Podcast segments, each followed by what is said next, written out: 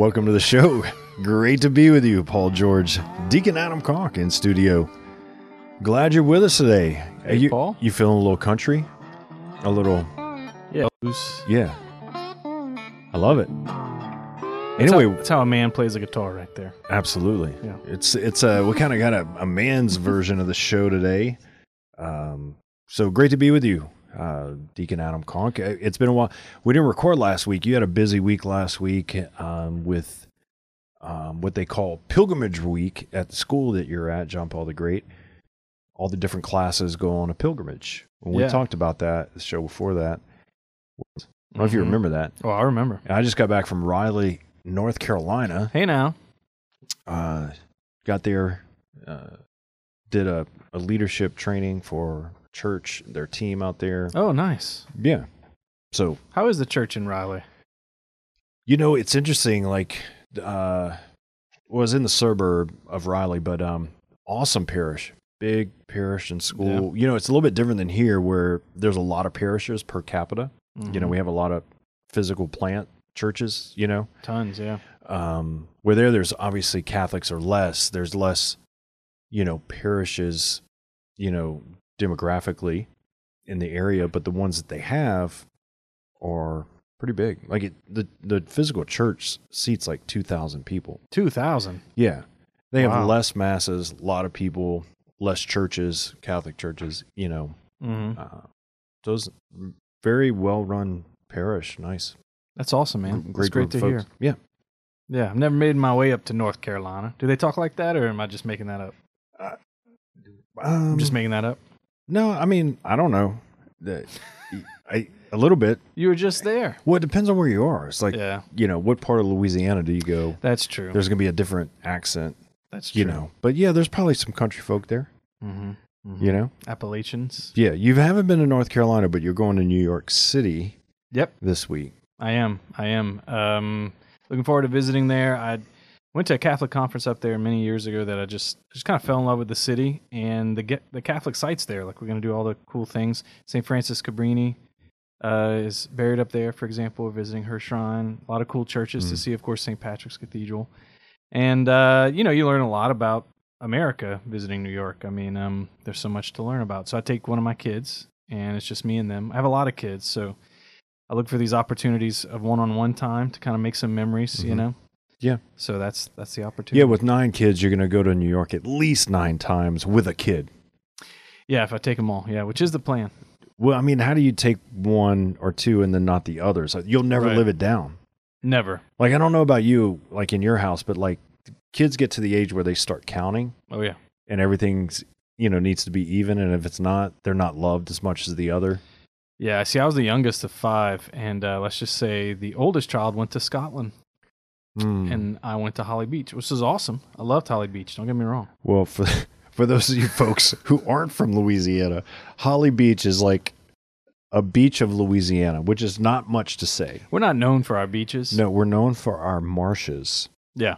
and so Holly Beach is basically a marsh. Yeah. Yeah. So that's where I went, and I'm grateful to my parents for taking me to Holly Beach. But you still remember, I still remember the fact that the oldest went to Scotland and you went to Holly Beach. yeah. You haven't forgotten. No, I haven't. Although you do love your parents and whatnot. I Oh, mean, yeah. it's just part of like the DNA of being a kid. You Mhm. just you just count like my you know my kids is they're just like is it even? It's like I don't look. We're just trying to do our best just to keep you alive and That's right. fed, and you're like counting even here. Mm-hmm. You know what I'm saying? Yeah, kids have a really strong sense of justice. I know as a teacher with uh, teenagers, and it's really strong, like right before teenage years, I think. Those Mm. sixth, seventh, eighth grade years, it's Yeah. like everything has to be fair. But then they learn a little bit more about the world and about life. Yeah, that's true. Kind of relax. Yeah. Okay. Actually, I have a have you seen? What did you say? That is so interesting. Are you for real though? I am for real. So it is rare that uh, I have a have you seen Mm-hmm. and find something that you didn't know about. Yeah. I mean, you you're pretty hip and up in the news, Whoa. and Never been called hip before. you, Thanks, man. You know, Yeah. kind of know what's going on in the world. I'm a little bit more, you know, sometimes sheltered Okay. in my own echo chamber. Okay. So anyway, Welcome to the show, everyone. By the Yeah. way, welcome to the Welcome. podcast, the radio show. It's good to be back. I mean, we skipped a week because of Yeah. because of travel, but uh, anyway. So, the have you seen? Uh, if you haven't seen this, which you haven't, because I know this is uh, a book called "The Greatest Beer Run Ever."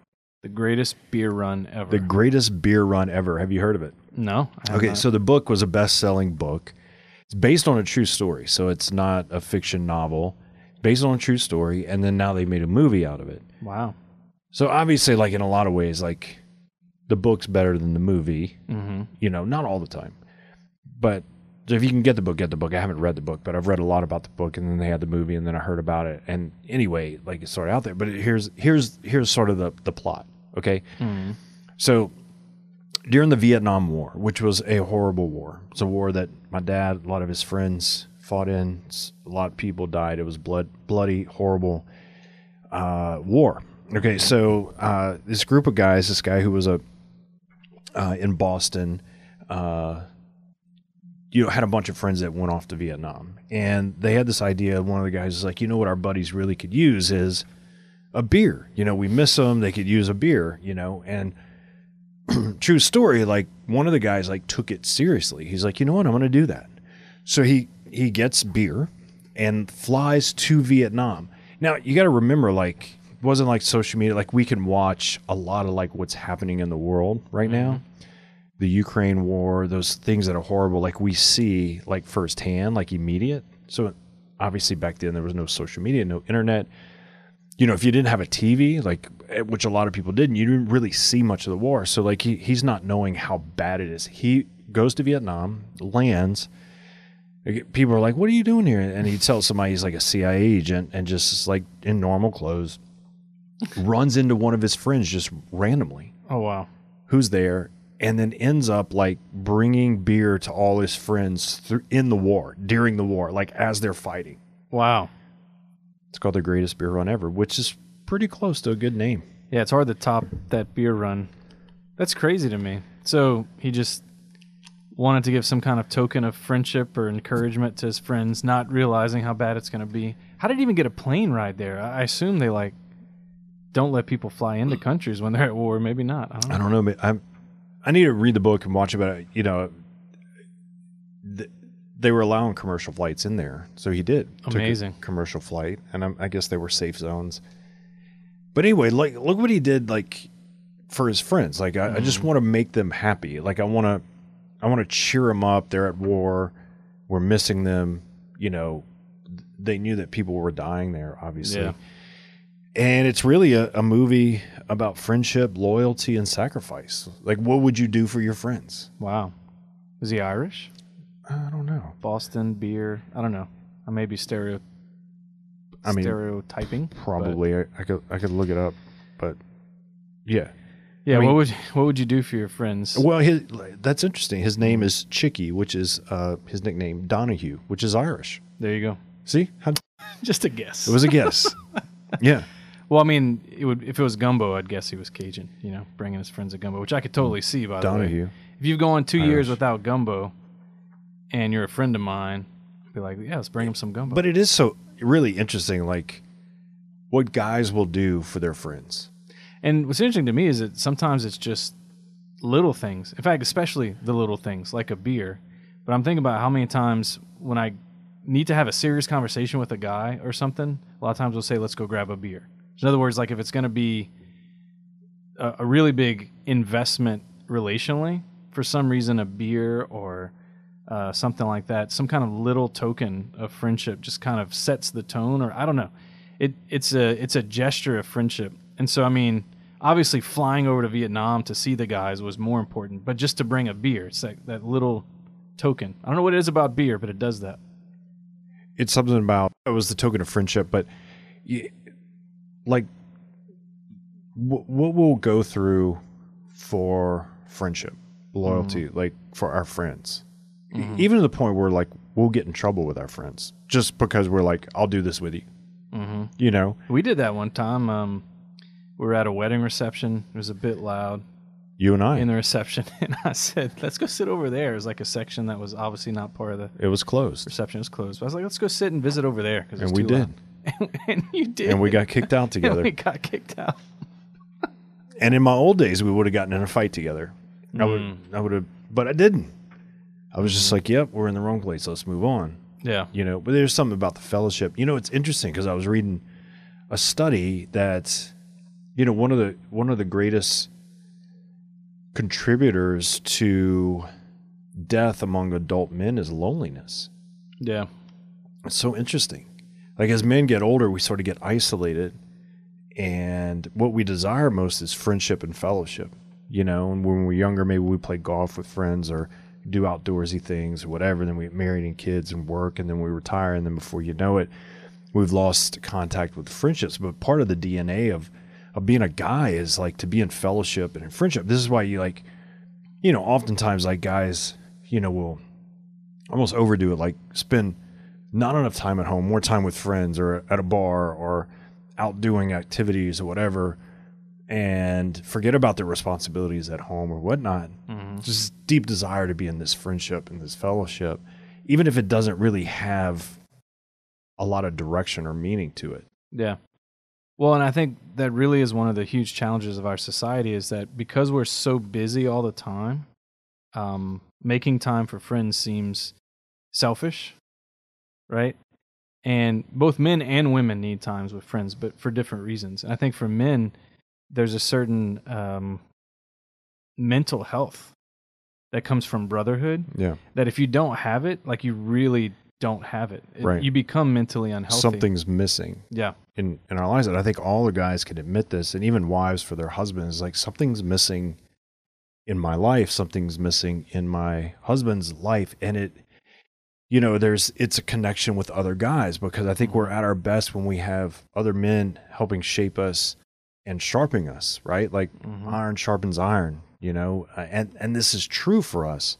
And that could lead us in either direction good or bad. And and i'm thinking about myself is like what would a guy do to deliver uh, a beer to his friends in Vietnam to cheer him up, to show that he loved them in friendship, is how much would we go through to like help some, like like save someone's life or marriage or soul or faith like you know to Mhm. like really engage and enter into like the tough part of each other's lives and i think this is what men really want and really desire But one of the problems is we've we've kind of made socially unacceptable all the ways that men used to discover this about each other, right? Like how would I find out that your marriage is in trouble? How would I find that out? Typically, we'd be talking and visiting, which for guys usually happens let's say, you know, over a beer or playing golf or like some kind of activity. Mm-hmm. But today those sound like very selfish activities. Right? Like if a guy's going to be doing this stuff, well what's what's his wife doing, right? And he should be there helping her. And so we've it's very subtle, but it's true. As a society, we really don't let men be men often. Yeah. And when when we let them, it's like, you know, we're letting them, right? right But that's where we find out that your marriage is in trouble. That's where we find out that you're you're having anxiety or like depression or or whatever. It's because we're doing something and visiting, and then you said something, so we had a conversation, and now I know I can be a good friend to you. Now I know I can help you save your marriage or or do hmm. what I can. we usually don't find out till it's too late. Oh, did you hear about so and so? Like they're struggling in their marriage. You know, he just told me like, what, dude? Why didn't you come to me when you were, you know, like oh, I waited too late. Now it's over or whatever. I lost my job or or I've been depressed and you know like all these different different things. And you know like every man desires to awaken the masculine heart inside of them. And if if it's not awoken with with like truly our, our faith and like in doing masculine things even like that just breathe life into the soul will will will be empty. And we won't be uh as alive and connected at home. Like we, there's a balance of like awakening the masculine soul being around men and like working on that. Like you know this past weekend like i just had to go out in the woods work at the camp cut down some trees clear some trails be around my friend. And I, I got home i was much better. Like i Mhm. just felt like alive and and awakened and rested and my mind was clear from work and all these things that that's important for us. And that fellowship piece is so crucial you know? I mean i just found out that my book holy grit is coming out in january so the publisher All right. let me know so sooner than later That's great. Boomy Boomy. Be one of the first books of 2023. That's right. It's Holy Grit. It's uh, you know, awakening the masculine soul for men. You know, talk about some saints, and I'm excited about it. But at the same time, like I don't want it to just be about a book, but about like a movement to awaken guys' hearts. You know, real, you know, into manhood. And so, surprising, we're announcing Hmm. tomorrow, this week, Yeah. uh, we're launching these uh, men's mentorship and fellowship groups called grit groups so you can join a group A grit group. go through eight weeks of uh, together with other guys online like in, in a zoom you know together for eight weeks going through some different you know just masculine formation and identity and relationship and faith all mixed in there together It's awesome. Getting gritty with it. getting gritty with it. So you can find out actually information before the groups fill up. They do cost, but you go to it was easier just to put it on my website, paulgeorge.la Mm. slash holy grit, or just go to paulgeorge.la and there's a tab that says holy grit. Click on there, and it'll give information about the groups. And I'm excited about it, but just just I'm just facilitating the the groups for now, but it's really about the guys getting together and digging in on what does it mean to awaken our heart Mhm. and our masculine selves and pursue good things in life, pursue our faith, our family, our vocation, uh, all those things, and to be gritty men who are Yeah. seeking God at the same time. Those two things, when they're meshed together, is when we're truly alive as men. Okay, we'll take a quick break. We're going to come back with that in just a moment. Healthcare that works better and costs less? Seems like an oxymoron, right? Take a minute and check out our sponsor, Solidarity Health Share. Members say that faith based health sharing is a much better fit than insurance, all while costing less. Prices start at $384 a month for families. Call now to see how much you can save. 844 387 8533. That's 844 387 8533.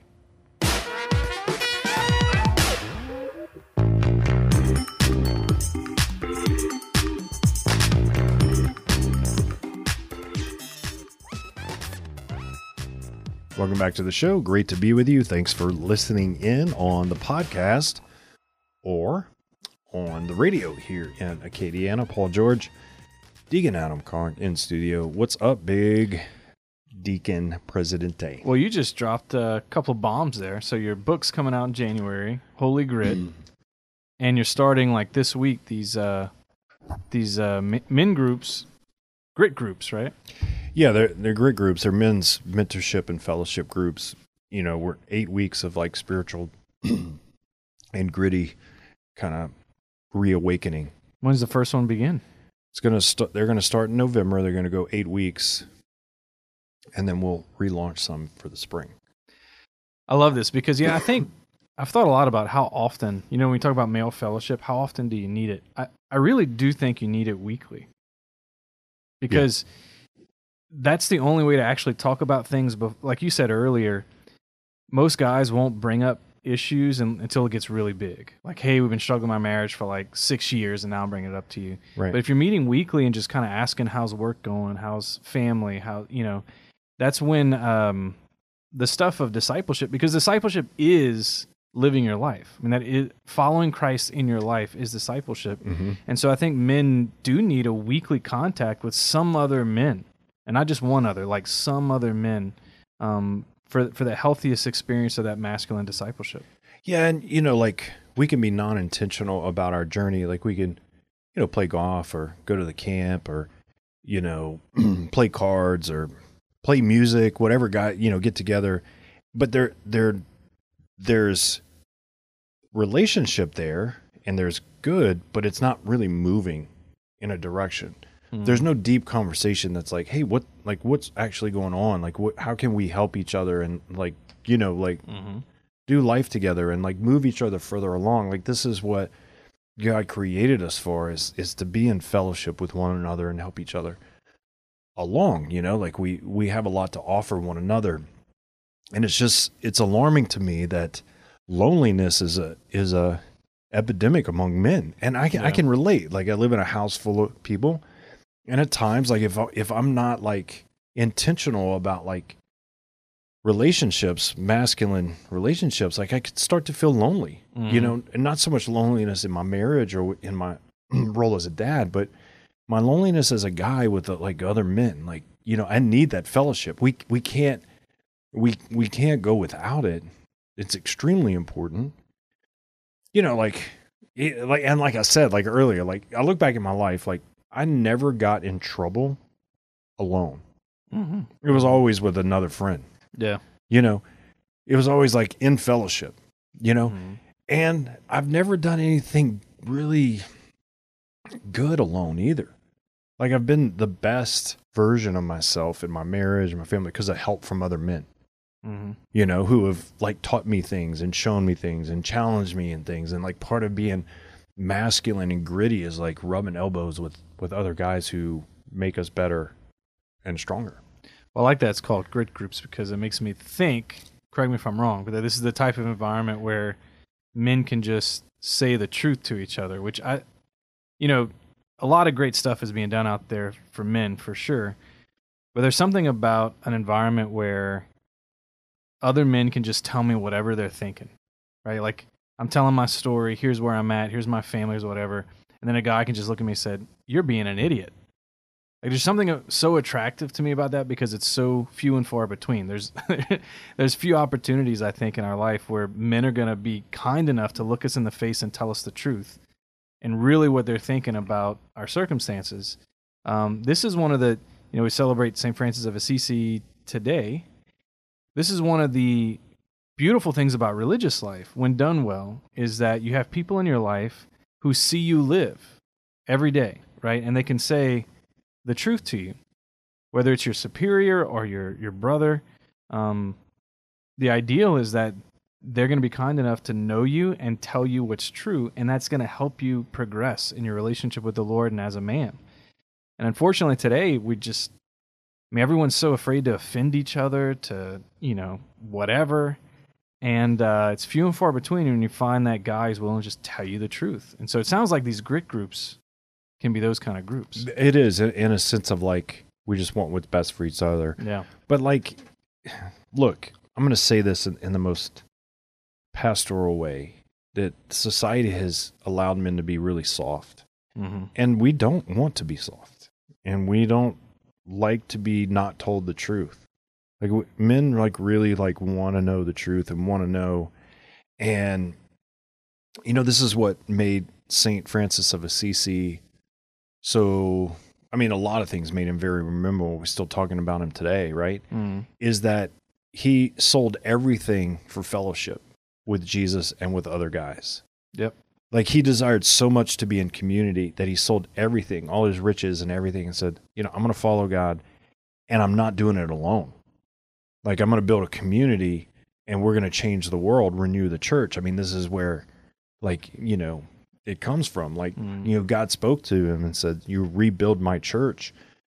You know, he thought it was a physical church, but like what the Lord was talking about was spiritually rebuilding, revivaling the church, if that's a word.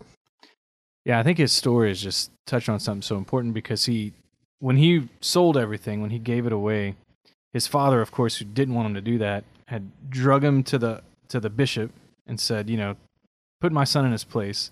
And then Saint Francis literally takes the clothes off his back that his father gave him, so he's completely naked in front of everyone, and said, "You are no longer my father, but God is my father."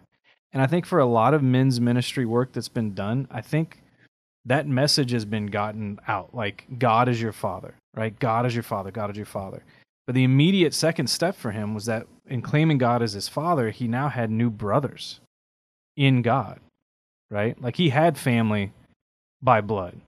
But now that god was his father in that truest sense in his totally committed sense that attracted brothers to him.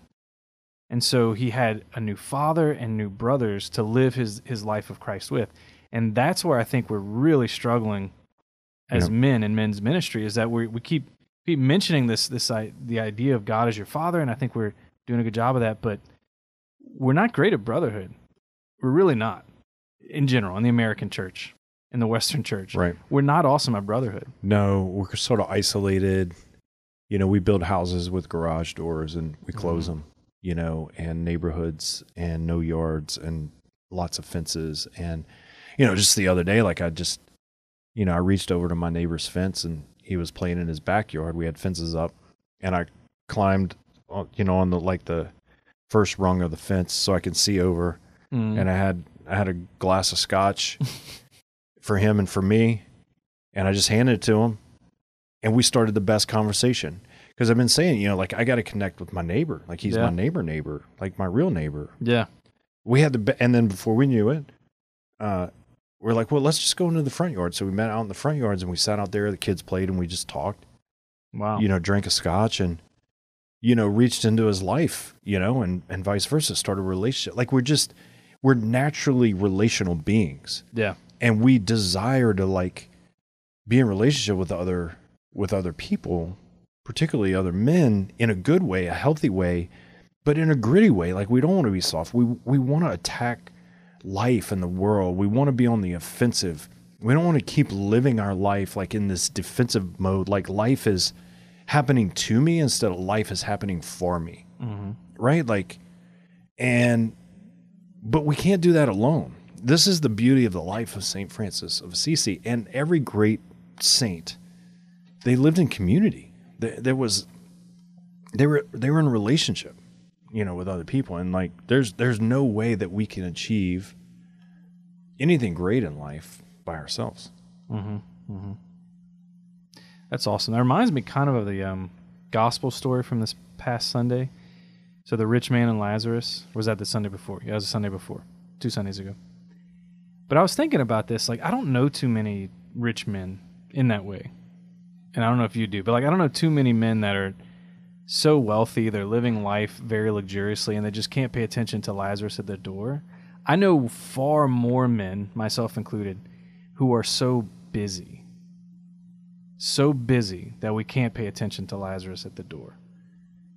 For me, this seems like a much more prevalent temptation in our neck of the woods is that there's so much going on, there's so much to keep up with, there's so much to do every day, there's so many things to take care of in my own little world that even thinking about the outside world, thinking about the Lazaruses or the neighbor or anyone else seems outside of that, right? And um, I don't know the answer to this problem, but it seems prevalent, it seems pervasive. And I think until we solve the busyness problem for Catholic men, for Christian men, that we're so busy that we can't be in relationship with each other, um, then we won't solve anything. But maybe the solution is as simple as what you brought up is just to take the moment to bring the scotch over the fence. Like that's not that complicated, right? Right. Right. Well, I mean, you mentioned a tough topic. I wasn't going to bring it up, but you did because I think it's going to offend a lot of people, and it even offended me. Which is this we got to be honest about how busy we are Mm. because I have a lot of excuses.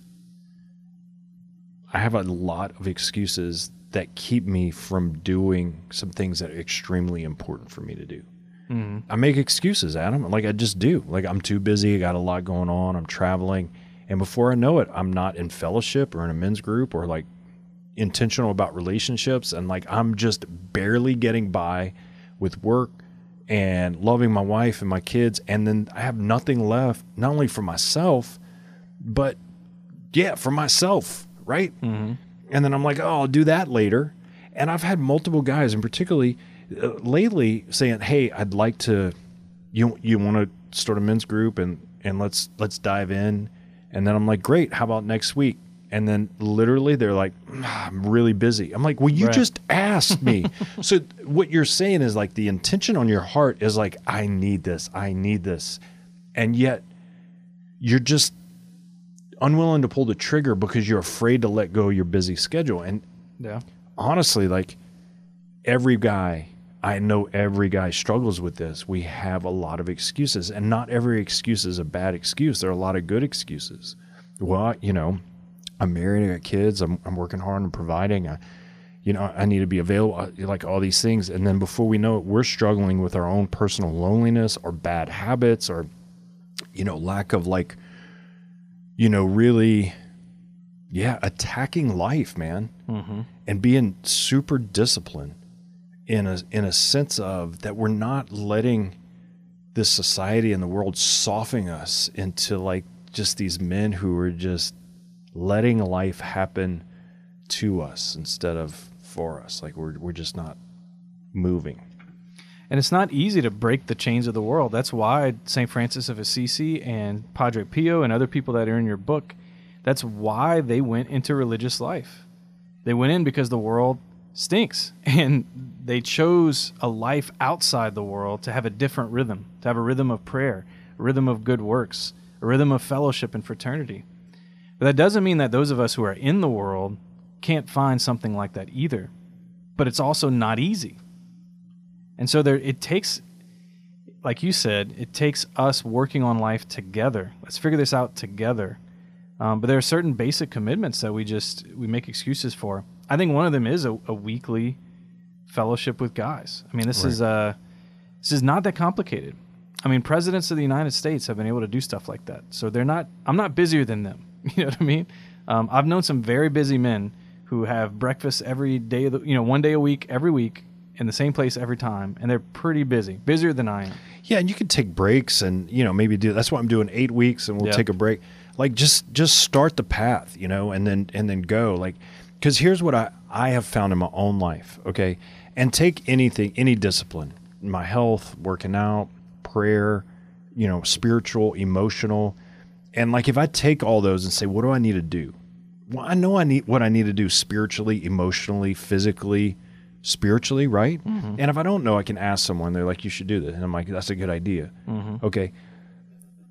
The the the hardest part is actually starting to do something, Yeah. right? Like s- start a workout, start eating, and do this. Like make a plan, uh, start praying, and you know. But when I find that I start to become like disciplined in those areas, I begin to like move forward. You know and and that's the hard part it's just making that step to do it you know join a group make a group find a group you know do something start praying start exercise like just start and you know and then you find some momentum if not you start making ex, uh, excuses which we're very very good at If I can be vulnerable for a second, I remember joining a men's group that's kind of famous. I won't mention it because my experience wasn't the greatest in it. But joining a men's group where the focus of it was, I guess, like self discipline, asceticism, mortification, which I, I think is a great idea.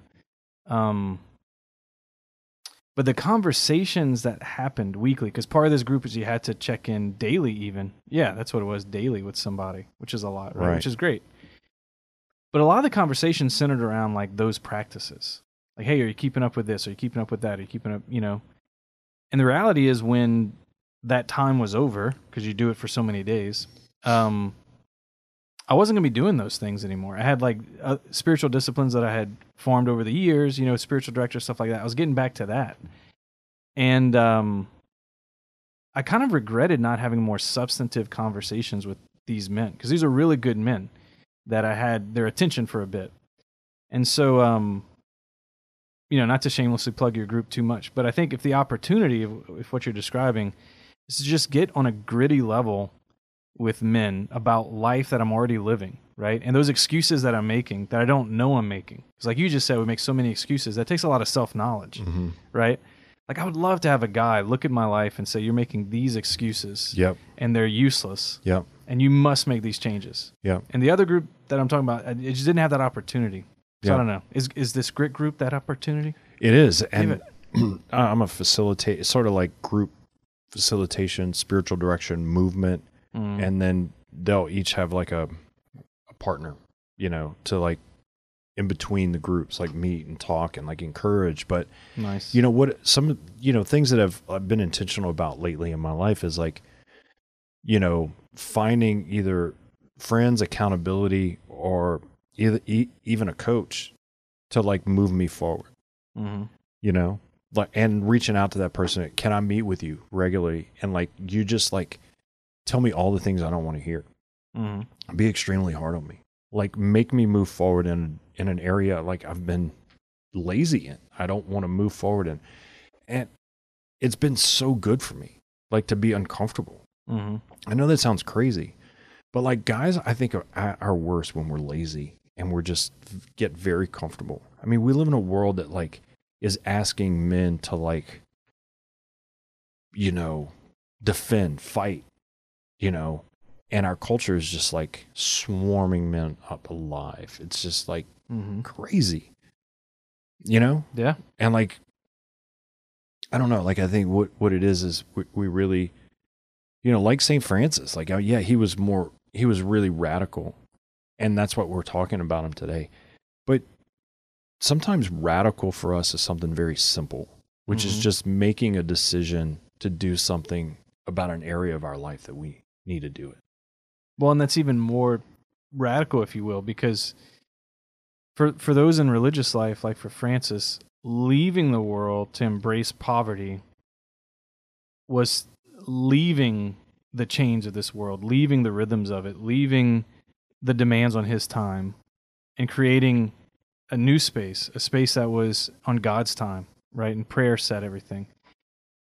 And for the husband and father and man that lives in the world, you have the challenge is to do that same thing to let your life be on God's rhythm in the chaos of the world, in the rhythm of your workplace, in the rhythm of, um, you know, whatever sets your calendar, whatever business you're in, whatever family situation you're in, to have God's time exist within that same space. That's it's even more heroic, in a sense, than leaving the world altogether and creating a new time. You see, you see what I'm Yeah. getting at? And so, how silly we think we can do it on our own to get that done. And um, it takes, I think, God, because it takes men, God calls men together. Um, and so, I'm looking forward. I'm signing up for these groups. So, November. yeah well Yeah. sign up's going to go up this week Okay, let's do it. eventually I'm going to do a million of them. Just joking. but anyway, I just you know, uh, yeah. So go to paulgeorge.la, click on Holy Grit. The book's coming out soon, but the grit groups are going to start uh, this fall. Imagine if this time next year we could have much more gritty men in the church. That's what we want. I mean, I want to be gritty, mm-hmm. you know, and and and that's sort of subjective. I'm not saying that like you need to go climb Mount Everest or go chainsaw down some trees, but What are you saying? What does grit mean? if if that that is if that is the adventure God's calling you to, like do it, you know. Mm, But the you know grit means to like have moxie, mm, you know, uh, to to be you know tough mentally, spiritually, physically. You know, like grit is is to is to grind it out, like to to um yeah, like have spiritual battle wounds and like move forward. You know, all the saints were were not just spiritually gritty; they were like emotionally and physically gritty. Like we talk, I talk about in the book, like these masculine, manly saints who were fought wars and hmm you know, like did hard things. Like honestly, like we're really at our best as men when we do hard things. hmm When we do tough things. I mean, think about ever like working hard at the end of the day and you're like, man, I feel like, you know, I feel amazing. Yeah. You know? Yeah. Yeah, I know for me, um I just have a natural inclination toward uh let's say direct communication. I wouldn't say confrontation, but cuz I don't like arguing with people so much. I like resolving arguments. I like resolving situations. And a lot of people don't like that, and I get that. And a lot of people find that um, terrifying, and I get that too. And uh, there is something about bringing peace where there was no peace in, a, in kind of a tough way Mm-hmm. that is very manly. And I think uh, this was St. Francis's prayer, right? Um, Make me a channel of your peace. You know, St. Francis, he's such a good icon for for today, for this group, for this conversation, because he's he's from Assisi, but he's not a sissy. And a lot of times, a a lot of times he's portrayed as a complete sissy. There was a movie about him in the 70s. I don't know if you ever saw this. Not horrible, but he seemed more like a hippie than like a gritty man like you're describing, right? He Right. seemed more like a um I don't know, nature loving, not that men don't love nature, but you know what I'm getting at, right? Didn't gritty wouldn't be the word to describe him. Maybe free spirited, maybe whatever, flighty even, Mm-hmm. but that's not who he was. I mean, the dude had a stigmata for goodness sake. It's crazy. Dude had the wounds of Christ. he suffered. He was in pain. He was very gritty. very gritty, sold everything. And um, and he can make it out in the in the elements for m- weeks before they rebuilt that church. He lived just outside in a tent. Point being, St. Francis is a manly man, and um, this idea of recovering that gritty masculinity, I think, is what you're getting at. I think the Lord wants it, and we need it, because a lot of times, you know, our our male Christianity becomes more like um, the portrayal of St. Francis in the movies, right? Right. Anyway, Yeah, no. uh, yeah, that's that's kind of the the thing. And look, we're not all in a sense there's some characteristics about St. Francis that we can all learn from from as men. But he Mhm. had a unique and specific charism and calling that we're not all called to. But yeah, there are some things that we're all called to that he did, you know, Yeah. which is like surround himself with other men, like do tough things, uh, seek God with everything he had, uh, you know, like be attached from the wor- detached from the world, you know, Mhm. and like leave the, a legacy. And I think every man like looks in the mirror is like, what I want to leave some impact and legacy, you know.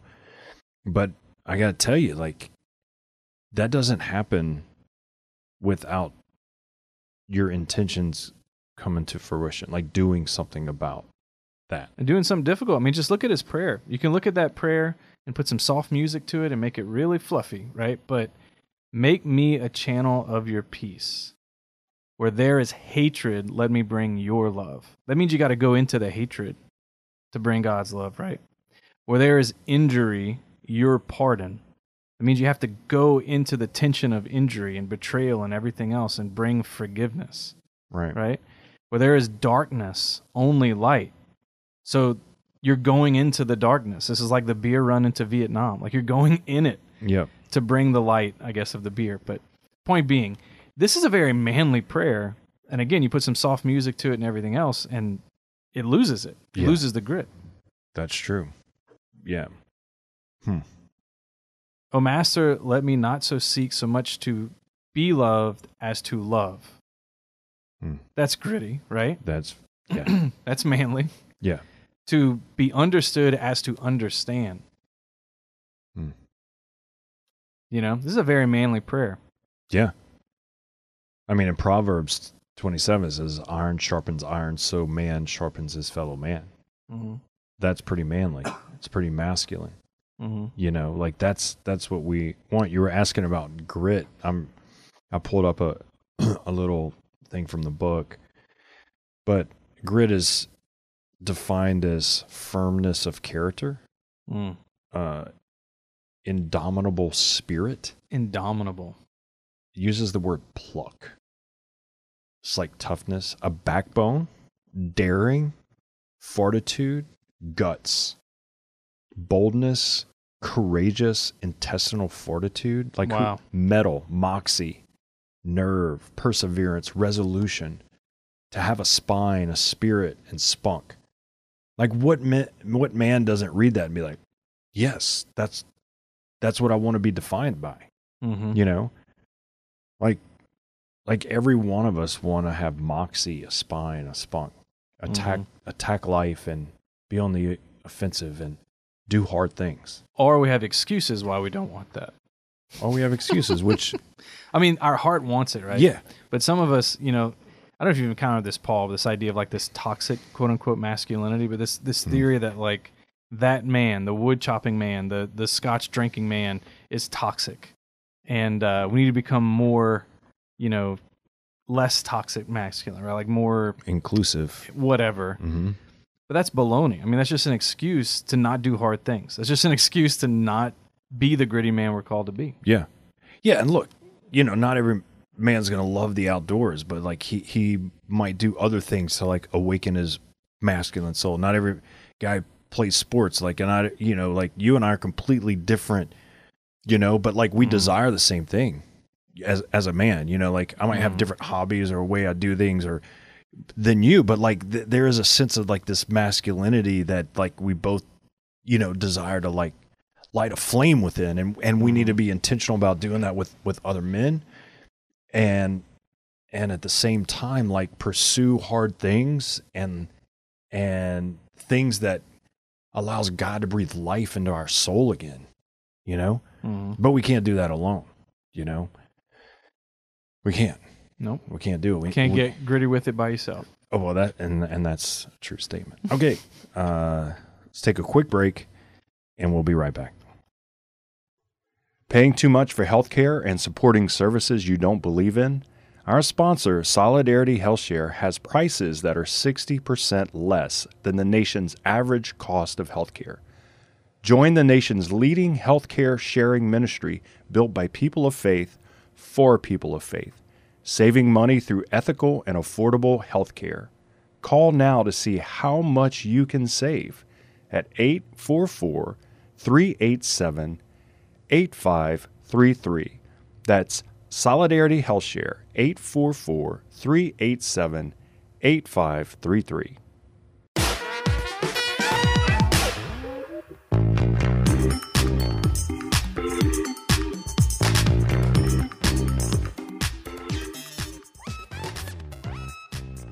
Welcome back to the show. Great to be with you, Paul George, Deacon Adam Conk in studio.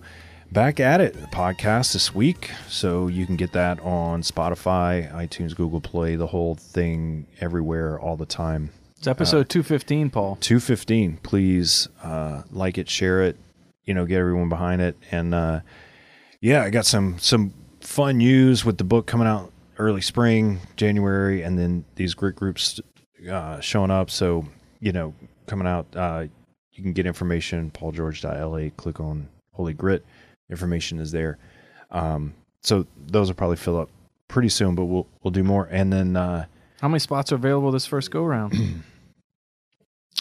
Do we know? yeah i don't want to say Okay, all right. let's see Well, I gotta, I gotta register like now, Right.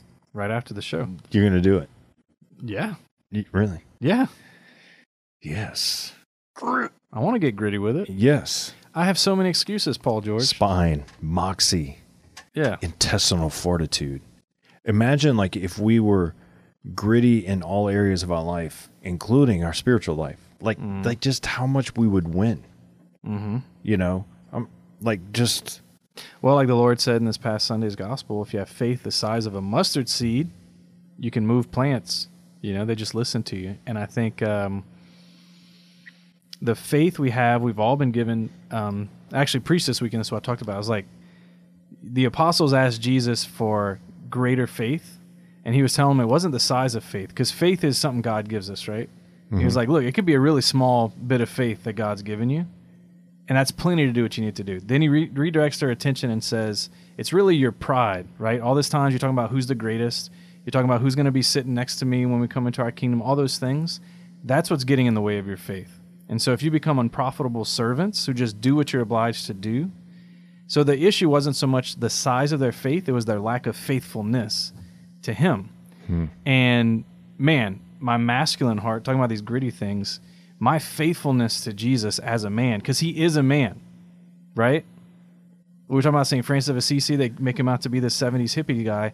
Jesus is a man, and he's a manly man. gotcha. He's not a hippie. okay? He's, No. He's a man. And for me to connect with him in a masculine way, I need to be gritty because Yeah. he's gritty. Right? And, um, but it's my lack of faithfulness to him. So it's not so much that he hasn't given me enough faith. It's not so much he's given, not given me enough grace. I need to stop making excuses and I'd be more faithful to him in a manly way. So true. I mean, one of the most hard things that we can do is like give our life to God. It's the hardest. You're right. And that, but the grace that God gives us to do the hard things, to be the, like, we don't give our life to Jesus and become soft. That's sort of been this myth. It really ticks me off. Well, here's how you do it. Here's how you do it. You give your life to Jesus and then use your faith as a reason to make excuses to not ho- do hard things the rest of your life. That's how you do it. I've been there. We've all been there. That's how you do it. but uh, there, there's just like, you know, we become the fullness of who we are when we we become the gritty man God created us to be, Mm. and mesh that with the godly man God made us to be. Like those two aren't separate. It's the same man. Yeah. It's the same man. And that's that's what's happened in our world is like, oh, you can be this tough, gritty man without without God, or you got to be this godly man with no grit. And like, what are you even talking about? Like, no, like I'm I'm the best of myself when when those two things come together and and collide. And you know, like we we can't be these non-masculine men in the world who are godly. Like we can't let the world solve it. Like you know, our our daughters and wives and sons, you know, want men to lead and to be bold, and that's where we're at our best to to be gritty and godly Mm-hmm. together. Like that's what the world needs more than anything. You know, is is that and you know why are we talking about Saint Francis? Why why did in in my book like are these crazy masculine, gritty, manly saints like highlighted? Is because like we're still talking about them today because their legacy is like way beyond just you know being like mediocre right. At anything that you know like they just made a decision through god's grace to to do great things Yeah. Whatever the cost. whatever the cost And um, yeah, so I'm I'm ready, man. Let's do it. Let's charge this hill. And uh, I think one of the the challenges to doing that is is speaking the truth. We've just been so afraid to say what's true to each other, um, to be nice all the time, right? Like that's somehow a masculine goal to be nice, to be a really nice mm. guy all the time. Um, but there's an art, and I've I've been loved this way by holy men before, and I think all the saints in your book and all the saints we could talk about do this. But there's an art to telling the truth that hurts, but with a with the gaze of love in your eyes. Like I'm telling you the truth. I know it's going to Yeah. hurt you, mm-hmm. but you know I'm doing it because it's good for you. Hmm. And this is something we should learn from our dads. You know, I had ve- I had that look a few times from my dad, a few times. Thank God for those few times, right? Um, but this is where we learn the art as men to to hear a truth that's very difficult from eyes that love us. If we haven't learned how to do that because we haven't been done to us, our world needs that kind of gaze. Our children, you mentioned our wives, our kids, the church and we live. We need we need the gaze of men willing to speak the truth with love. Um, but we we just have a desert of it. It's a desert. Yeah i mean part of the you know honestly like part of the gritty being gritty is like allowing god to heal us that's Yeah. very hard Yep. part of being gritty is being vulnerable Yep. as a man like admitting to our faults and failures and letting letting god heal heal the broken areas in our lives whether they're areas that we've done to ourselves or others have done to us it, part of being gritty is no longer being the victim but but allowing god to claim victory in our life and move forward you know like there's a lot of tough things that we avoid as men not just like mm-hmm. hey oh i started going to mass that's good but like what about like the tough, like just the internal tough things that we have to, you know, begin to look at and change? Yeah. Man, as you say that, I'm reminded of one man, a priest, when I was 19, who looked at me like that. Like I was being irresponsible about something, and he saw it, you know, and he could see me, you know, floundering like that. Mm-hmm. And uh, he could let me have it in the moment. He could just call me out on all my, you know, nonsense. But he looked at me and he saw my need for healing, like you were just talking about. And so he led with that. And said, Adam, have you thought about this? And I hadn't. I hadn't realized that what I was doing was shaped around this this wound that was in me that he saw, he was able to see. And he was willing he was willing to be kind enough to tell me that in a truthful way, but in a way that was coming to heal, not to hurt, right? And um, that really changed my life. And he doesn't even know that probably because it was just one day conversation for him. But those moments can be so impactful where our need for healing our wounds, when spoken honestly, then we could deal with them. Yeah. If you're willing to, to do the hard work of dealing with it. No, absolutely. You know, yeah, that's part of having moxie. Is is dealing with the hard things. You know, having hard conversations and about ourselves or with others. Like I don't know. Like it's all there's no separation. You know. Mhm. So it's good. I mean, I'm encouraged by the culture of, of men who are just desiring to like you know pursue god and grit and you know whatever so if you want to be a part of the you know the groups sign up you know if not there'll be more but uh you know you can get the book when it comes out and share it like just just be a part of like moving things forward and and like the little things that i can do is just what i'm doing like i'm Right. not i'm not you know what you're doing by forming men at the school and you know dads and kids like you're just like we can all do our thing you know but at the same time like i need to be part of you know taking care of myself Yep. in all areas of my life so yeah Got to do the grit movement. the, Get on the grit movement. You're getting gritty Getting gritty with it. um so anyway yeah uh feel free to share the show everyone on the podcast and you know um thanks to being a part of the community here in acadiana it's amazing uh go to paulgeorge.la holy grit and uh yeah lots, lots of cool stuff going on dude have a great trip to new york with your with your son Thanks. and um hopefully we'll reconnect next week. We'll talk about it. Yeah. lots of cool things happening. And yeah y'all have a great week. God bless